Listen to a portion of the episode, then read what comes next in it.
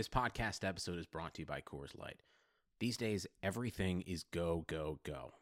It's nonstop hustle all the time. Work, friends, family expect you to be on 24 7. Well, sometimes you just need to reach for a Coors Light because it's made to chill. Coors Light is cold lagered, cold filtered, and cold packaged. It's as crisp and refreshing as the Colorado Rockies. It is literally made to chill. Coors Light is the one I choose when I need to unwind. So when you want to hit reset, reach for the beer that's made to chill. Get Coors Light in the new look delivered straight to your door with Drizly or Instacart. Celebrate responsibly. Coors Brewing Company, Golden, Colorado. The King's Pulse podcast is recorded and hosted on Anchor. It is the easiest way to make a podcast and it is 100% free. It gives you everything you need to record, edit all of it so it sounds smooth and professional, and upload it all from your phone and or your computer. They distribute your podcast to every major platform. They give you an opportunity to make some money in the process as well. Download the Anchor app or go to anchor.fm to get started. Sacramento.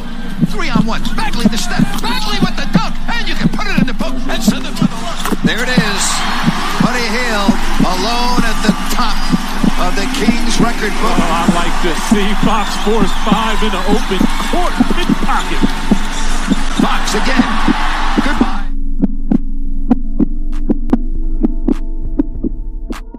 Welcome back to another episode of the King's Pulse NBA podcast. I am your host, Brendan Nunez, and today we have Rich on here again as usual. How are you doing today, man? Very good, Brendan. I am excited to talk more about these here Kings. Yeah, and it's been rough over, well, we haven't covered the last two games, but over the last seven, they're two and five. You want to just kind of start with maybe what you saw in that, that Utah game with the real slow start there? It was a rough one. However, Bagley got his start at center. So I was pretty excited about that, honestly. And, you know, it didn't go great. What else are you really going to expect against Rudy Gobert? It's, it's kind of unfair to give Bagley his first start at center against the probably the best defensive player in the league and possibly one of the best defensive players of all time, quite frankly.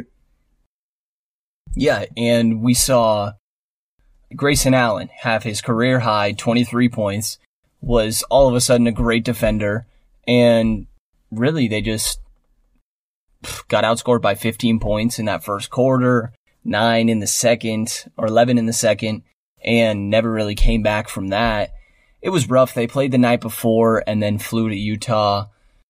Utah's been playing really well. I don't think that it's necessarily something to hang your head about, but you never like to get blown out like that. I mean, this team really would love to end the season with 40 wins, and now you only have one game left to do that. It's tough. I think there's a scenario where Portland can be locked in, and that would be great for the Kings. I think um, if they are gonna rest some of their guys, that would be nice. I, I still feel personally very attached to a 40 win season here. There's a way that that it can be locked in the the Rockets at the three, Trailblazers at the four.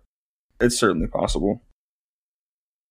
Yeah, and I was really hoping that that last home game of the season against the Pelicans, they'd be able to pull it off. But it seemed like, you know, the Pelicans have some guys that are playing in order just to be in the NBA next year, playing for contracts, things like that. And it was crazy high scoring. The defense wasn't really great. I mean, they had a really nice run for a little while there. We saw a Fox and Bagley pick and roll that I feel like we haven't seen very often this year, and it worked pretty well at one point in the third there. But I mean, if you can't stop Jahlil Okafor, Ian Clark's going crazy. I mean, it was just poor defense and it really a lot of defense's effort. So it seems like the Kings have almost, I don't want to say checked out, but they don't seem, I mean, they're not locked in. That's for sure. That's what the play on the court would lead you to believe. I, I mean, it didn't feel like they were putting in a ton of effort. I mean, this is the last game, last home game of the season. They should be fired up. I would think that a 40 win mark or for, uh, the potential of a 41 win season, a 500 season meant a lot to those guys. That's gone now. But yeah, I mean, this one really, really stung. The, the team got booed on their home court and, in what was supposed to be and what is still ultimately impressive, hugely impressive season, a big turnaround season. But then I saw after the game tweet from Carmichael Dave about how the team had gone nine and 15 since the All Star break. And that is poor. And he, he mentioned that when you extrapolate that out at a nine and 15 pace and that, I mean, that sent me spiraling. Is this team just a thirty-one team? And they played well in the first half and, and that was all an illusion. Our places that night had trouble sleeping. What about yourself? Yeah, I mean, I think they definitely slowed down a little bit. Maybe it was those expectations, but at the same time, I feel like the schedule got more difficult.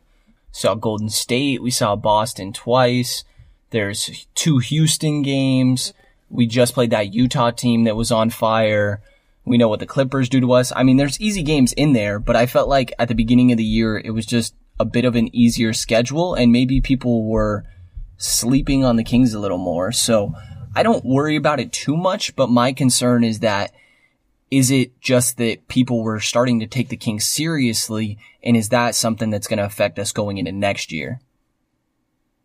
It's a real possibility.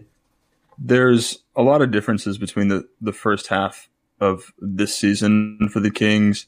I just want to put, put out here. I looked up the first half record obviously was 30 and 27 before the All Star break. It's not it's not really half, not really first half, second half, but we use the All Star break really to uh, divide the season.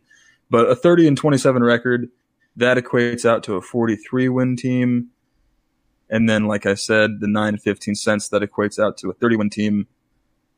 However, net rating of the team, th- they're almost identical. So they're actually better since the All Star game rating basis. So they were playing at a negative 1.2 uh, rate in the first half of the season, and then they're up just a hair uh, to negative 1.1.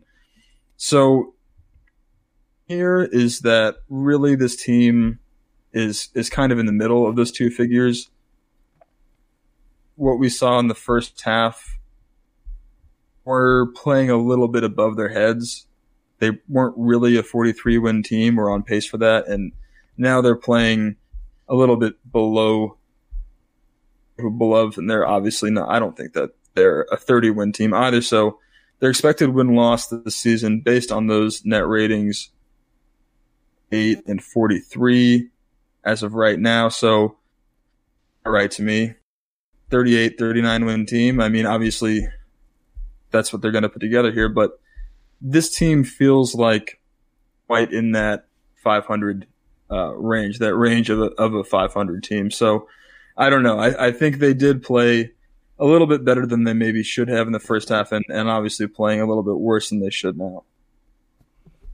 Yeah, and to me, I think that they're somewhere in the middle there. That you know, people are going to have their runs. They did make a difference in the locker room with getting rid of Shump. They brought in Barnes, which should make you better on paper. And I think that defensively it's made a difference, but there's a little bit of adjusting to do. Cauley Stein has been getting less minutes and I, I don't know. It doesn't worry me too much. Obviously it's not great when you were looking for that eight seed playoff push, but I don't know. I still think it's the it's the strength of schedule, really. I mean, you lost some ones you shouldn't for sure, like that Washington game, two New Orleans games. There were some that you just had no business losing and you still did. But overall, I've been happy with their basketball for the most part, except these last two games are the ones that have really felt like their lack of effort. And I, I get there's nothing that you're technically playing for anymore. But like you said, I mean, this 40 win mark, you could have gone 500 that would have been amazing for this team. And now to do it on the road in Portland, I mean, there's a chance, like you said, maybe Portland's locked up. They don't need to play anybody and they're resting. But I don't know. I, I just think that they should have had more effort in these last two games. I mean, you need to be pushing for, for something, at least good momentum going into the next off season or something like that. Right. And there's a few other things that I think could be attributed to the early success in the season. Obviously, the pace was a big thing. I think the Kings obviously surprised a lot of teams with how fast that they were running, how fast they were taking the ball under the basket, and especially considering how that was really not expected. I mean, considering last year, last season, they were among the slowest teams in the league, I believe dead last. So you certainly had opposing teams on their heels there. Anya Bjelica was just like completely on fire. I think he was hitting around 50% of his threes for the first couple months of the season, which again, no one really saw coming. Yeah. Probably weren't that worried about Bjelica. You know what I mean at the time. And then, and then also on the flip side of that, Bogey of slump in the second half, which I think brought us down a little bit there as well. Yeah, I would agree with that. I mean, I think there's just things that need to be figured out with this team in general. They're young and now they have respect of other people. Belly at the beginning of the year, like you talked about, he was insane. And I think that's why he really won that starting lineup for a long time. He looked like he was going to be a really good player for a while too, because he was, it wasn't like a five game stretch or anything like that. It felt like it was a good month plus where Belly was just playing out of his mind. I thought that this guy just didn't get enough opportunity anywhere else and we finally fit him. But obviously regressed to the mean a little bit. And he's still really nice. I'm happy. I want to say we have him for two more years on a pretty good contract. That's right. Yeah, he's one more year of guaranteed money, and then uh, he's a non-guarantee the f- year following, and all yeah, all pretty good. I mean, around seven million, seven point five. That's uh, loving that. I mean, that's that's great. That's basically a one plus one with a team option going forward. All right, so it's one more game from getting this 40 win mark in Portland on Wednesday. What is your prediction for that one? I think there's a pretty good chance the Kings can pull this off and hit the 40 win mark. The Trailblazers are very, very good at home, 31 and 9 on the season, so not a great look there. However, if Rockets beat the Thunder, then we're pretty much in the clear, uh, especially if the Rockets win and then the, the Blazers take out the Lakers uh, tomorrow night. That's Tuesday. The Blazers are locked in. And I imagine, especially on the back to back, they'll just want to rest some of their guys and start planning for the playoffs. So there's a real chance that I think the Kings can can go steal a game up north. And man, I would really truly be relieved because, like you said, this last little stretch of two and five basketball, it has left a sour taste in my mouth here. Yeah, I really wanted that 500 mark. It's just so nice to be even rather than a negative record overall. Even just to be able to say 40 wins instead of 39, it just sounds so much more clean, especially after being predicted by a couple places to be literally the worst team in the league. I've seen on some of them. So it'd be so nice to hit this mark. I don't care if there's the asterisk where where Dame and CJ both don't play or anything like that. I just want to see him get that win. And I'm same as you. I think that they'll be able to pull it off.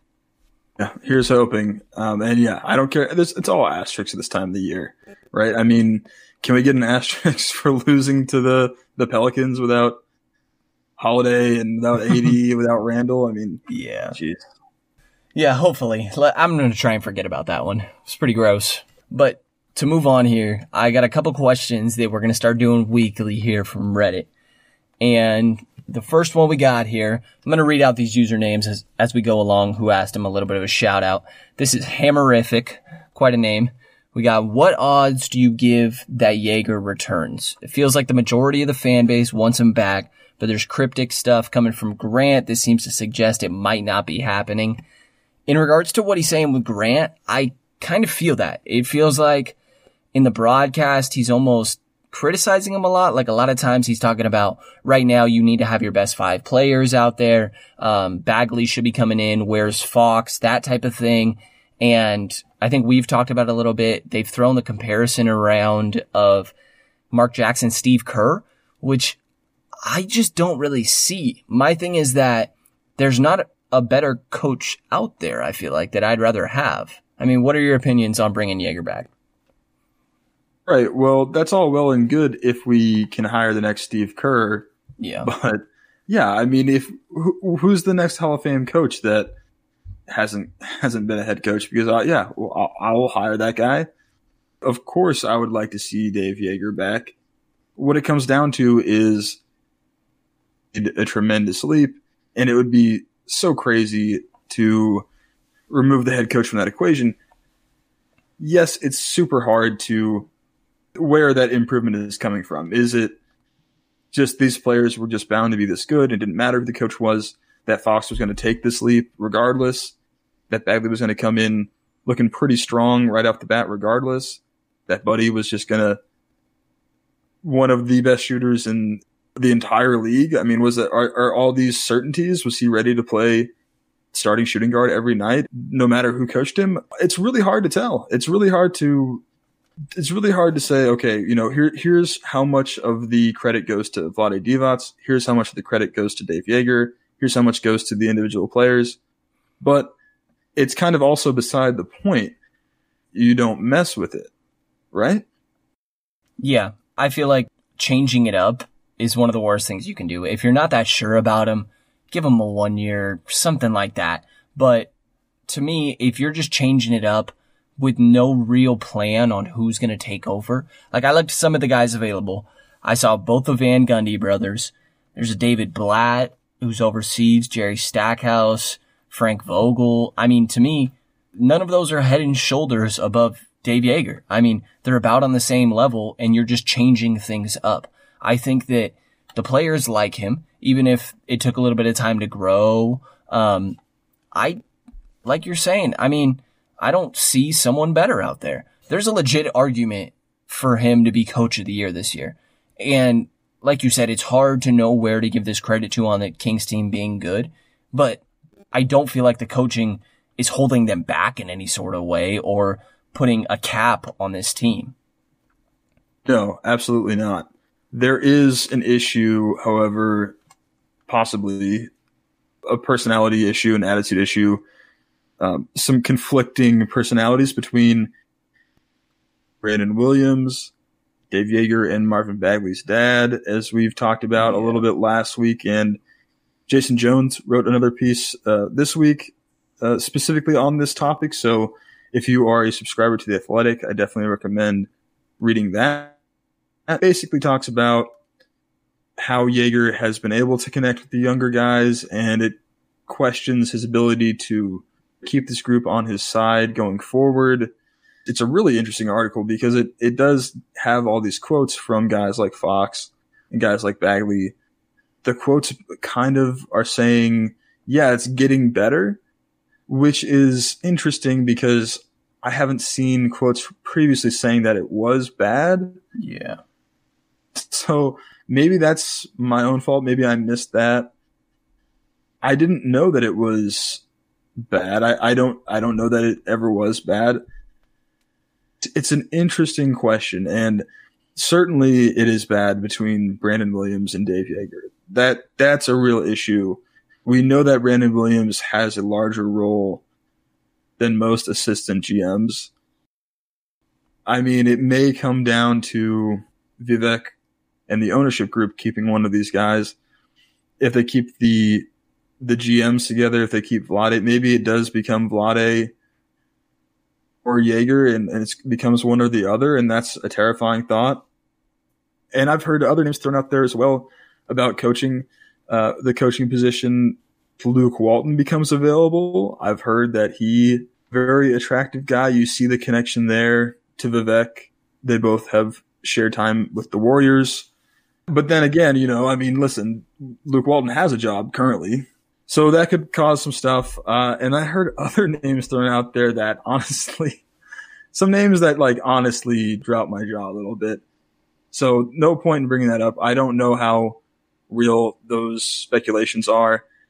I'm not going to get into it, but yeah, I mean, maybe if you're super high on Luke Walton, uh, which Vivek could very well be, I guess I can see, I can squint my eyes and see why they would want to pursue that. But aside from that, it's not like there's any guys knocking on the door for a coaching position. Let me just throw this name out there. One name I gratefully haven't heard is Jason Kidd because that would be just the world. yeah. You imagine? No, thank you. It was, that's exactly what I'm talking about where I don't feel like Joerger's doing what Kidd did to Milwaukee here. Like, Budenholzer obviously did a lot and made that team better, but I also think it was partially Kidd holding them back a little bit and not 100%. playing the right style for that team.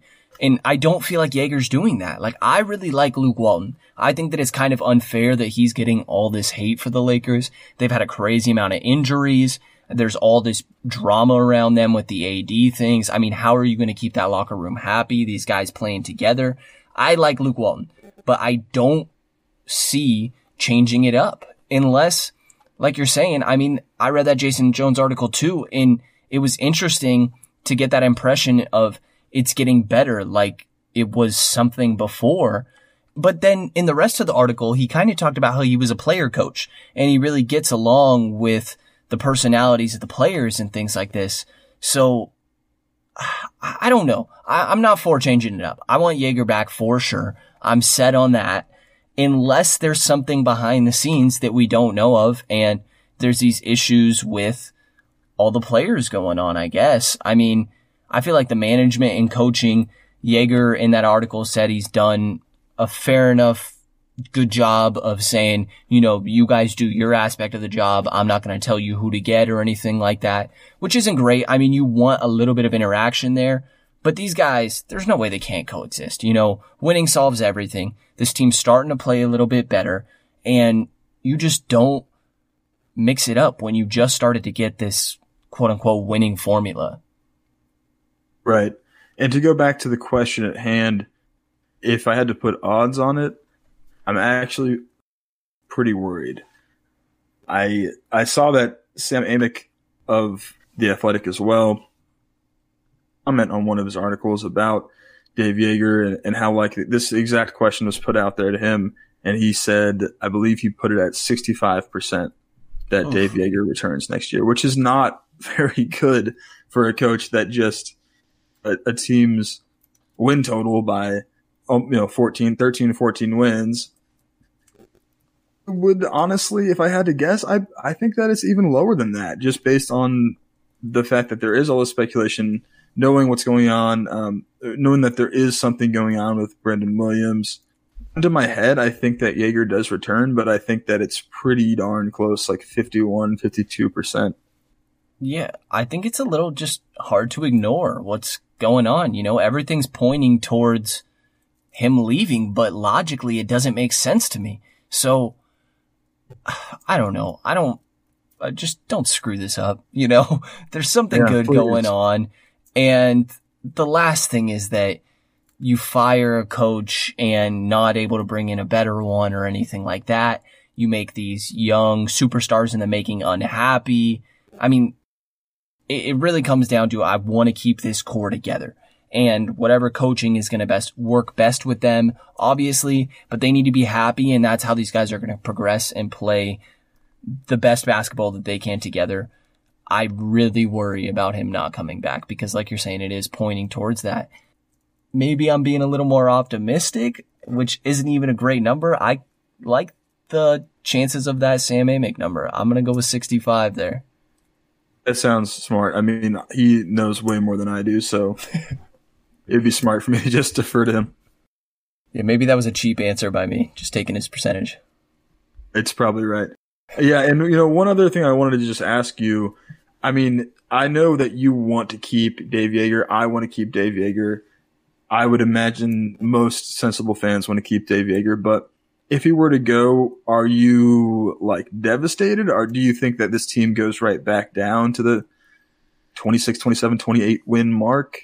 I would just assume that there was stuff that we didn't know, that there were things going on. I mean, obviously more than just the Brandon Williams, or there was more of a reasoning to that specifically.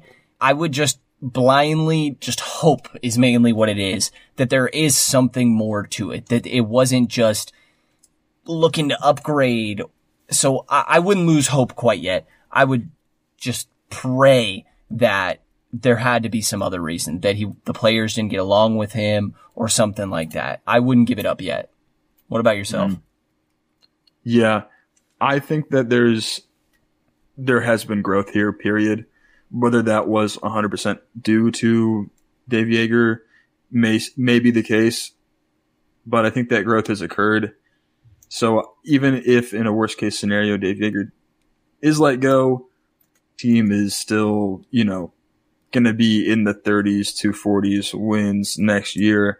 You know, unless they do something stupid and hire Jason Kidd. Sorry, Jason Kidd. Yeah. Really taking a beating in this conversation. But also worth noting that Joerger does have one more year on his contract. Usually coaches don't coach with one year on their contract. It's seen as this unacceptable thing because they're coaching for their job, allegedly, and it usually doesn't work that way. But with Dave Joerger, you know, he did agitate to leave Memphis because he wanted more job security. At least that was what was reported at the time. So if the Kings go into next season not having done anything, meaning that they keep a contract and don't extend him, I think that's a recipe for disaster. Yeah, and even throughout the player base and the fan base too. I mean, you want to know what's going on. Like this team needs some security to it. Absolutely. So, part two of this question, and we hear this one a lot. So this is probably going to be one of the last times that I'm going to feel the need to answer this one. What free agents do you think Vlade is looking at pitching offers to? I mean, this says any new, but it's really, I mean, there's not new people that are going to be free agents, and there's certain guys that fit. It's we're looking at a wing starting slash roll kind of center rim protector, maybe can space a little bit, and a backup point guard. Some of the names we've looked at for, say, the point guard position: Beverley, Cory Joseph, Ricky Rubio on a lesser so. And the center, of course, you see Vucevic, Max thrown around, Dedmon, Lopez. And then the wings is kind of where it gets a little bit more interesting because you're not looking for someone for crazy minutes. But, I mean, is there any new names that you've thought up recently? Be honest, I have not thought of anyone new. Uh, I've had a couple revelations about guys we've talked about that were older. Looked at Richaun Holmes's rebounding a little bit more closely, and I I didn't realize that he is a very poor rebounder, especially uh, defensively. So really, well, really both offensively and defensively. So I'd kind of viewed him as those issues, but Bagley really rebounds at the same rate. So again, I was just looking more closely at Bagley as a center option. That's what I want. I, I know he's still a year or two away physically of being big enough and strong enough to defend the average center, but that I'm still locked into just wanting to get a shorter term solution at center and then and then move Bagley there eventually. And I'm, I think that I'm souring on Richaun Holmes personally. Yeah, and that's kind of one of his next questions a little bit there too. That what are the positions we need to go after? Touched on that, and you hear a lot of starting center rumors that we're looking for, which gives him the impression we won't ever start Bagley at center. I don't think that's what that means. I think that they're filling the hole a little bit right now that maybe management doesn't feel the exact same way you do where they want to start Bagley at center right away, which may be the best move moving forward. Maybe, you know, eventually if you're thinking that front court starting pair is Bagley Giles, that they eventually work to that. I don't think that us looking for a starting center means we never see Bagley there. And that's partially why I'm not about throwing max money at Vucevic. I don't think you are either. I think that we talked to Tim about this. He said the same thing. I'd rather get quality role guys in like a Patrick Beverley. You can still get a Brook Lopez, Dewayne Dedmon, maybe a Danny Green, Trevor Ariza, something in there. I'd rather divide the money a little bit and get guys that are gonna cover our holes a little bit more rather than I don't think we need one superstar. Absolutely. We've been over this, but for anyone listening to this episode for the first time or to this podcast for the first time, that is definitely my approach, especially for center. I don't need, I don't want someone who's going to come in and get a $35 million payday at center for the next four years. That's, to me, that, that does encroach on the ability of this team to maximize Bagley. I don't need him to start at center right away. I think that there's something to be said for that. But you can start him at the four alongside a guy like Dedmon or Brook Lopez.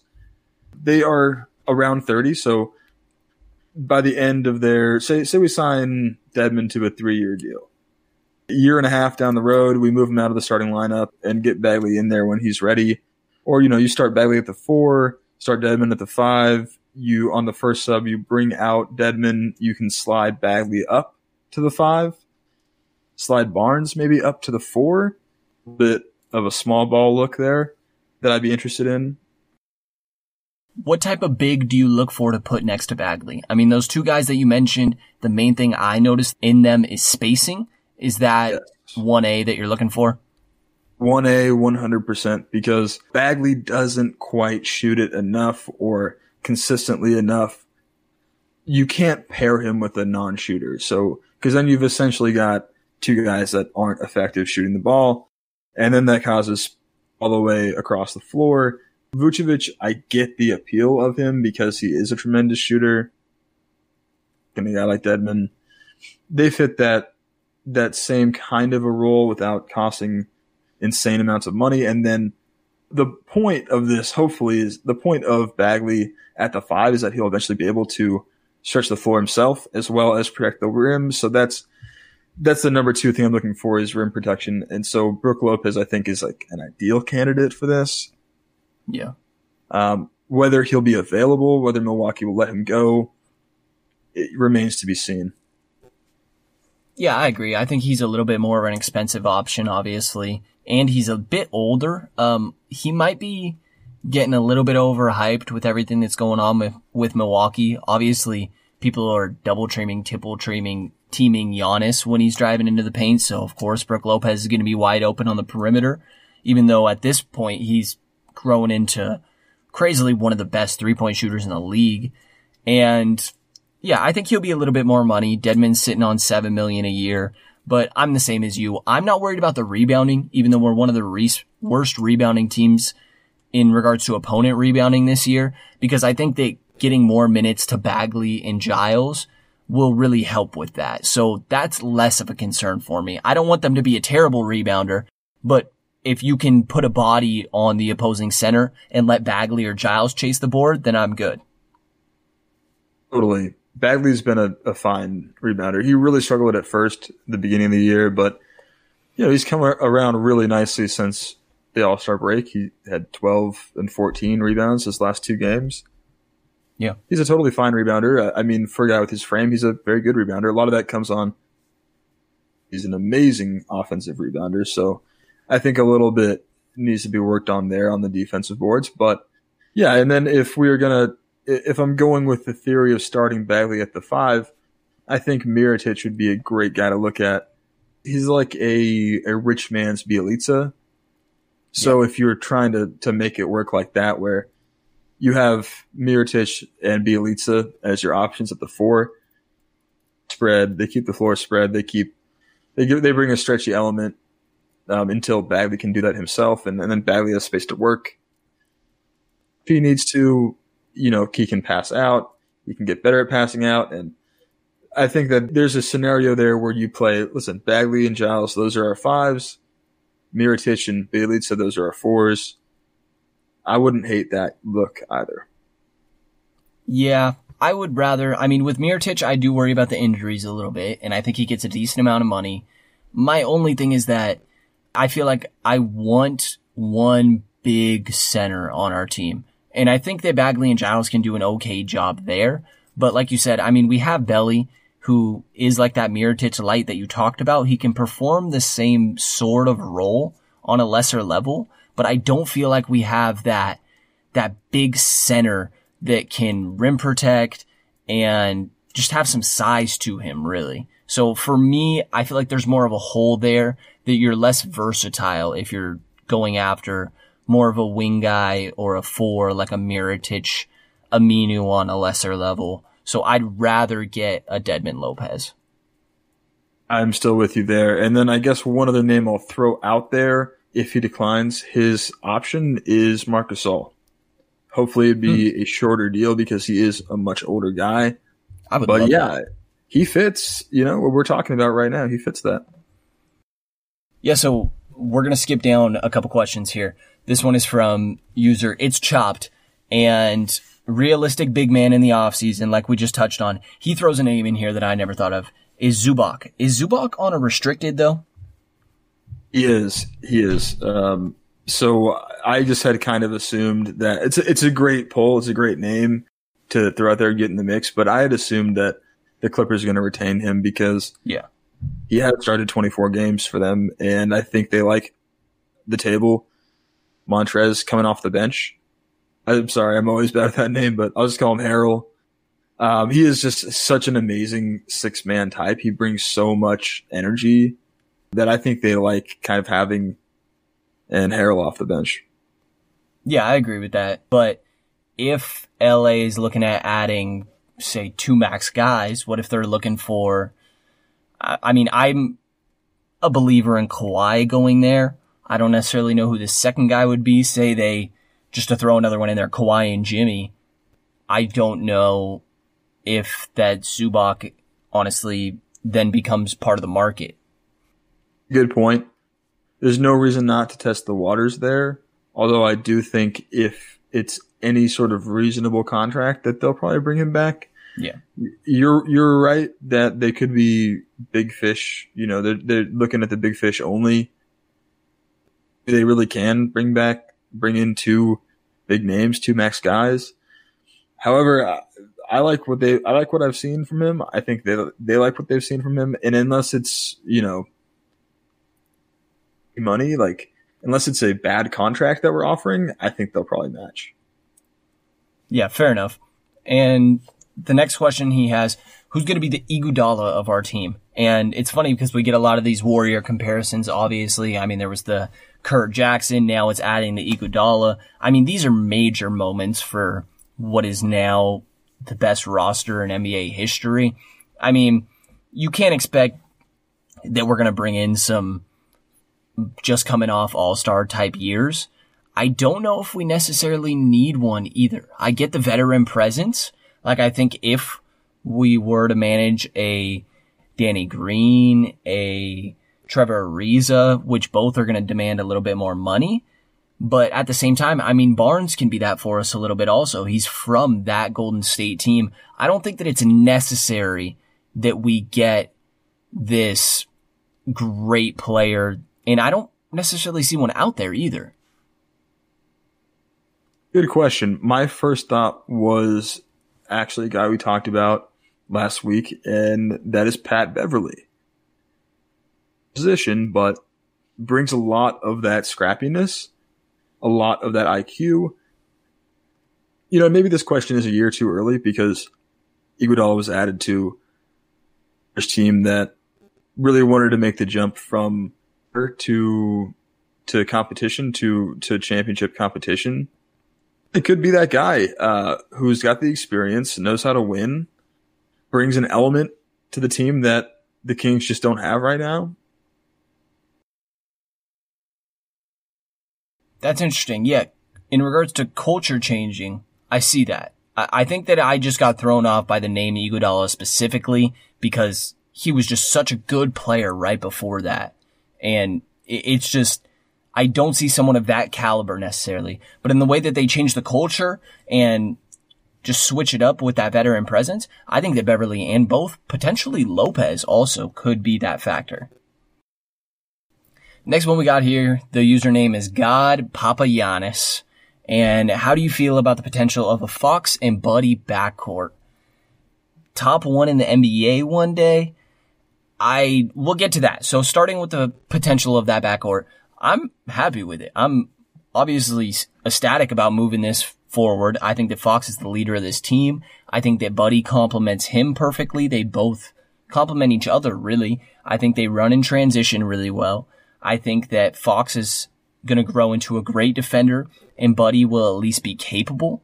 I don't think, obviously there's a little bit of like a Klay Thompson comparison you've seen thrown in there sometimes. I don't think he grows into that level defender, but if he can get a little smarter, that the effort is not an issue and there's not a crazy weakness that I necessarily see in that duo. So I'm totally comfortable moving forward with those two.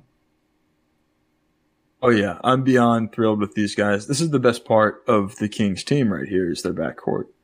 No doubt. However, it does go back to, and like you said in the last question, these questions go back to the Warriors. If we're talking about greatness. It's unfortunately we're going to be comparing ourselves to the Warriors. And like you did say, the Klay Thompson comparison, that's a comparison that I've brought up as disagreeing with, or that that was the hope for Buddy is that he could become the three and D. He's not that. They are a fantastic pair. They do complement each other so well. One is just a super elite knockdown shooter. The other is an amazing distributor as well as defender. And now he's starting to shoot it himself. So here, if we are talking about their potential top one, that also is going back to the Warriors. So really, how long do we see the Curry Thompson duo being at their peak? Because to me, that's, you know, when they decline, I think the Chris Paul Harden duo will decline faster than them. Yeah. So it's going to be about dethroning Thompson Curry. Yeah, and to me, I don't think there's a crazy amount of time left. And the timeline that Fox specifically is in his peak is likely for me after that. Um, I mean, do you think it's crazy to say four years for Steph Klay? No, I think that's pretty much on the money. Uh, they are not going to be 34 and 35 years old and the best backcourt duo yeah. in the league. I, I, don't think that's possible. And I think it's also, you know, technically possible. It leaves. It's possible that injuries get the best of even Curry.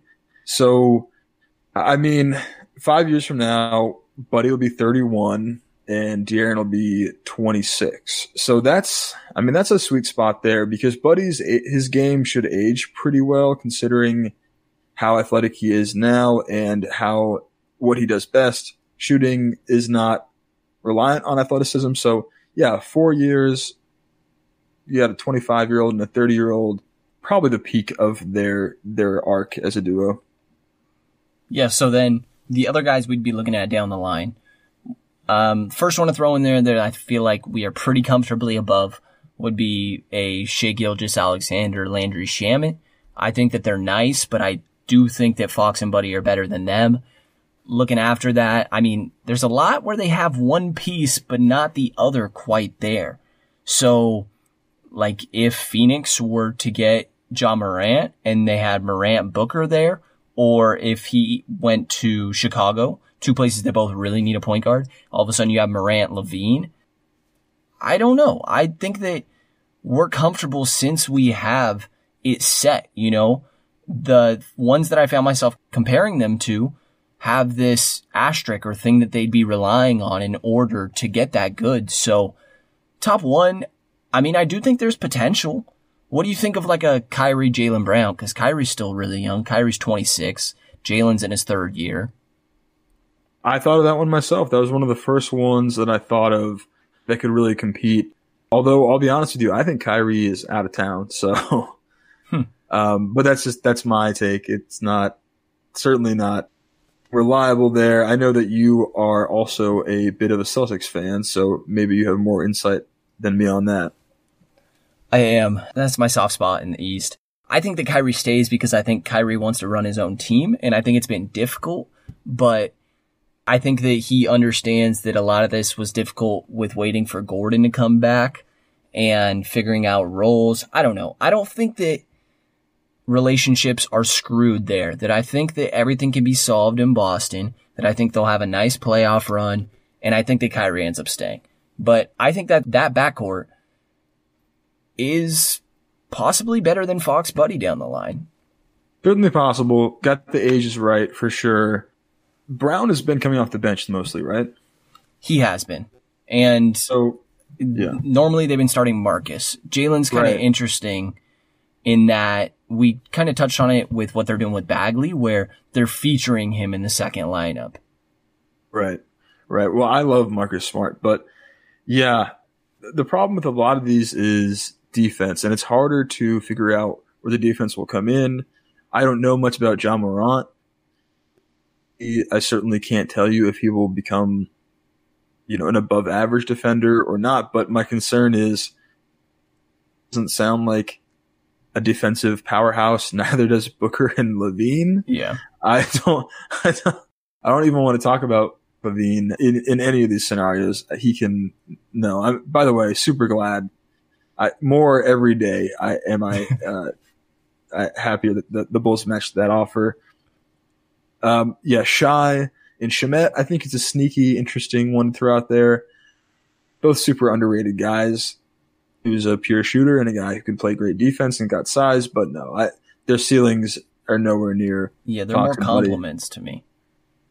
The add reality is what's going to happen here uh, is that there's going to be another super team type move where somewhere or Jimmy Butler goes somewhere or yeah. it's so hard to tell how where even half these players are going to be in four years. That is probably the biggest competitor to you know, along with how well the Warriors age and how well how high the peak is of Fox and Buddy. Third option in the mix of just where's everyone? Where are we going? Where, you know, who's going to be where? Yeah. So to throw a hypothetical out here, say that the Wizards wanted to shop Bradley Beal. The the Hawks have a lot of cap space and a lot of assets. Is Trae Young, Bradley Beal a better backcourt in the future than Fox and Buddy? I think it could be. Trae has a like his defense is just god awful himself. Yeah. yeah. I'm surprised you didn't throw Huerter on there. Yeah, Huerter. I thought of that a little bit, but to me, I just don't. I know he's a rookie, but I, I don't see that duo, especially like you were talking with the defense. I, I think that he's good. So you're right. I definitely have to mention Kevin Huerter, but it's just not, it's not the same level as Buddy or Fox for me. Gotcha. And excuse my pronunciation there. I know that the Hawks are trying to basically build the Warriors 2.0 with Huerter and Young. I mean, that's, they even brought, you know, Travis Schlenk was brought over with that vision from the Warriors. So, yeah, I mean, and Trae is, is baby Steph or, or whatever, however you put it. And, and I don't know that Huerter will ever have the defensive upside as Klay Thompson, but I think that's certainly the theory. Uh, and it would be a bummer if, if the Kings just got surpassed by like be a Muppets baby version of the Warriors in that way. Yeah. I don't know. I'm happy with what we have though, because like I said, for these other ones, you can point out a weakness. And for us, I feel like it's, it's well rounded that there's nothing that you're going to exploit with this backcourt necessarily. Yeah, I agreed. I mean, I think that top one, we can debate that, but can they be a top five consistently, a top five backcourt for a handful of years? I think that's, that may mean more. And I think that's very much, very much within reach. Yeah, agreed. And I don't think it's necessarily important to be the best one in the league, but I don't think that I, there's any backcourt that I would swap them for. Not right now. Yeah, so next one we got here is from Exit Strategy.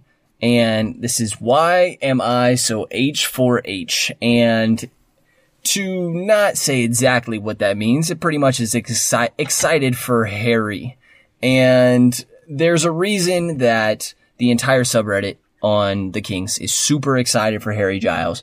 I mean, I just figured we could use this to talk about what he does well. And part of this is because he has this hype behind him of being the number one guy in high school before he had both of these injuries.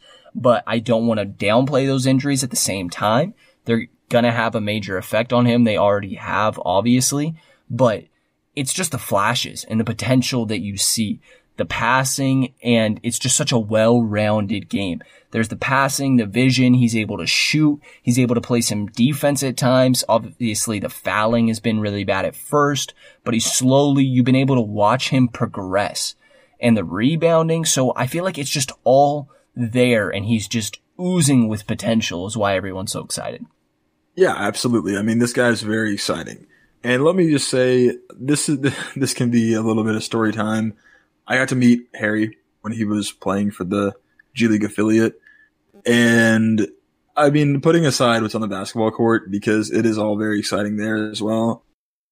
I don't know how to really describe it exactly to you, but I spoke with Morgan Reagan and Mason down there And they were just like, this guy is the coolest guy, the nicest guy. They interact with him a lot. And then, you know, Morgan had said that Harry's the kind of guy who will see her walking towards a door and he'll just drop whatever she, he's doing and he'll run over there and hold the door open for her because that's just the type of dude that Harry is. After I got to speak with him and all that, I was like, Hey man, thank you so much for cool. And we went to shake hands and, uh, horror story here. You know that handshake when you like get half the hand? yeah. You choked. That I did, I, I choked. I did that with my hero and all of our heroes, Harry Giles. And so I'll forever be cringing on that. But then again, dude's got like catching mitts for hands. So I don't know how I was supposed to get the full handshake in there. But anyway, enough of my story time. Uh, Harry Giles is super awesome. I, I really enjoyed talking to him. When I would bring up stuff that I saw on the court, he would get like really interested and like into it and respond back like, yeah, totally, man. I was just going to say that. Like he was actually paying attention to what I was saying. He interacts with the media so well, quality of a star as well. And not in that bad sense of like, he's too big for the media or anything. He's just like, this is like a movie star type of personality. If you ever get the chance to say what's up to him, he's just a friendly guy, a nice guy, a gentleman, and a scholar. Yeah, and he really reps Sacramento. Like you saw him wearing the Divac jersey yesterday, and he just seems to love the fan base. He's constantly interacting with them. I think that there's just no reason not to like this guy, like you said. And that's a crazy story. That's super, super cool that you were able to meet him and have a conversation. I've heard nothing but good things. Yeah, he's the man. Do you think he's eventually a starter on this team?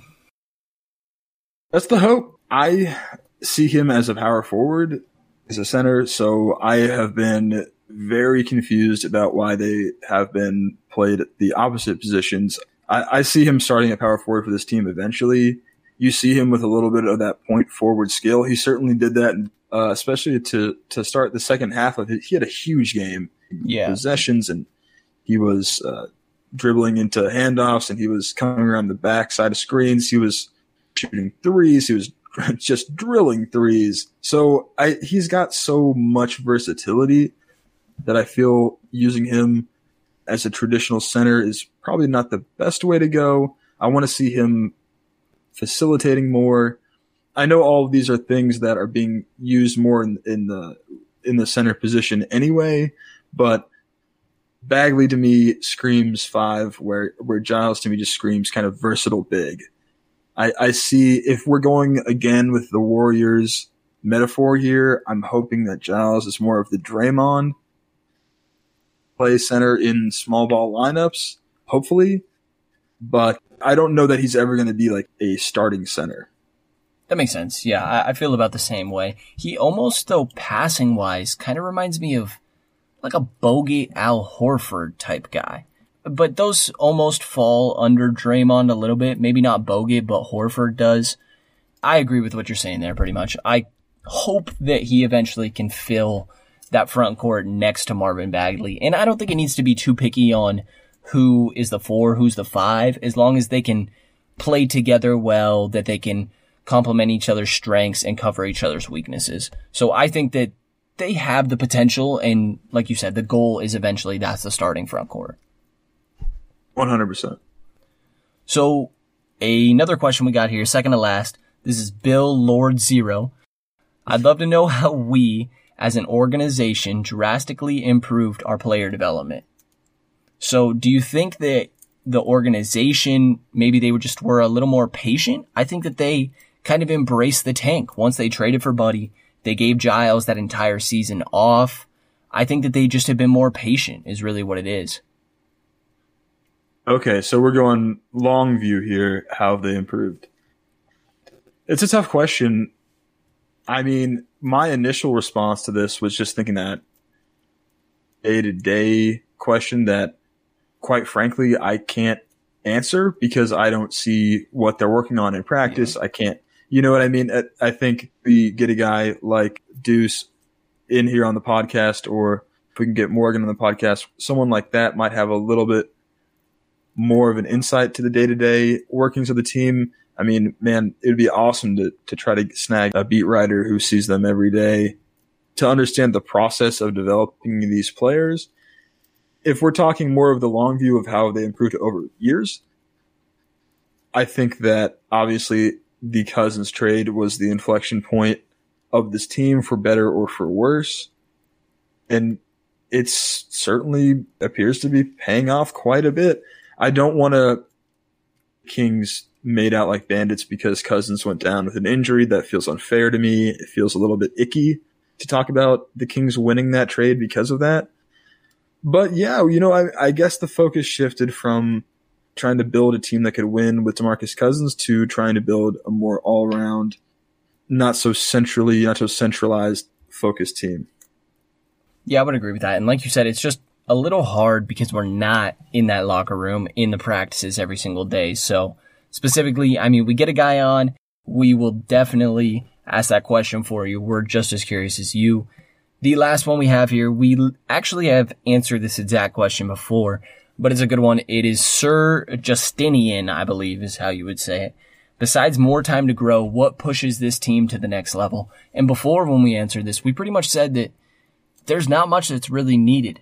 I feel like we have all the pieces in play. I think that Fox is our future leader, that he could emotionally and with the level of his play, I think that him with the right guys around him, which I do feel like are Buddy Hield, Marvin Bagley, Harry Giles, Bogdanovich, can get you to that championship level. I think that if your argument is you need a superstar type player that can get you a bucket at any time, I feel like you can give the ball to Bagley down low eventually and he can work like that. And if he needs to, he can kick it out to Fox, who at some point, I feel like we'll be able to get to the rim whenever he wants, draw contact. Buddy will be able to shoot outside. Same with Bogey. I feel like we have everything here. It just needs a little bit of time and covering up some small holes with role players. Sure. Yeah. We did answer the same question last week. No problem going over it again. I think we are adding new listeners each episode. I think the core is here. It's about retaining that core, signing some extensions this offseason. Obviously, we want to keep Bogey around, keep Buddy around. Oh, you know, this actually brings up an interesting question. I'll throw this to you. Bogdanovich, his maximum extension, I believe, is four years, something in the ballpark of 52 million. Would you just give him that, that maximum? It's, it's due to his, the, the wonky nature of his, uh, his rookie scale. It's not a rookie scale deal. So that's, yeah. he came in on a three year deal. It's under 30 million. So that is the max for him, I believe, right now would be four years, 52. Would you just, would you just sign that this second? Yeah. I mean, a little over 12 million a year, I think is what that comes out to. I'm not, I'm not upset with that. I feel like that's an okay offer. I've got hope in Bogey. And I think worst case, he doesn't work out or something. You can use that as a nice trade piece. He's going to have the potential. Like we've talked about, I see him in like a Ginobili super sub type role. I'd be happy. I don't think that's too much money for him. I'd be happy with that as well. Worst case, his knee continues to get worse, but but yeah, I would I would give him that. And actually, that honestly feels like a fair uh, trade off there. If we are committing to, if the Kings commit to a four year deal, a little bit over fifty million guaranteed in money, maybe Bogey could get more than that on a year to year basis. Probably he could get more than that on a year to year basis on the free market. But uh, he probably wants a little bit of that safety and that insurance with his knee, uh, you know, having the same injury to that knee twice now in seven next season. So I think that feels like a pretty fair deal. I'd love to see that get done. So Bogey and Buddy would be fantastic. Finding a the long term solution for playing it out one more year or signing him to something like four years, 75 million, somewhere in that ballpark. And then got to sort out this Joerger Brandon Williams thing. Like this is the thing, honestly. This is probably the number one obstacle the Kings are facing is this front office turmoil. One to just get along. I think that's what Vlade wants too. I think that's what Vivek wants too. You know, unfortunately, maybe Joerger does have to go, but we need a group of guys in the front office that are all good with each other and all, they all have a common goal, but they all need to work with it they all need to be happy working with each other to achieve it. So those are the big things for me. Yeah, I'm the same there. And that actually is it that we have for these Reddit questions here. We'll be looking to do these once a week, so if you want to go to reddit.com slash r slash kings, our thread will be at the very top of that page, and you can put whatever questions in there. You can send them to the Twitter page at kings underscore pulse. But that is all we had for this week. And actually, those were all the topics that I had for us, too. Was there anything else that you wanted to touch on here, Rich? I'm good, Brendan. All right. Well, I think that is going to do it for this episode of the King's Pulse podcast. Thank you for listening and stay tuned for another one coming out on Wednesday, a season recap after we close out the final game, hopefully reaching that 40 win mark against Portland. Have a good one, everybody.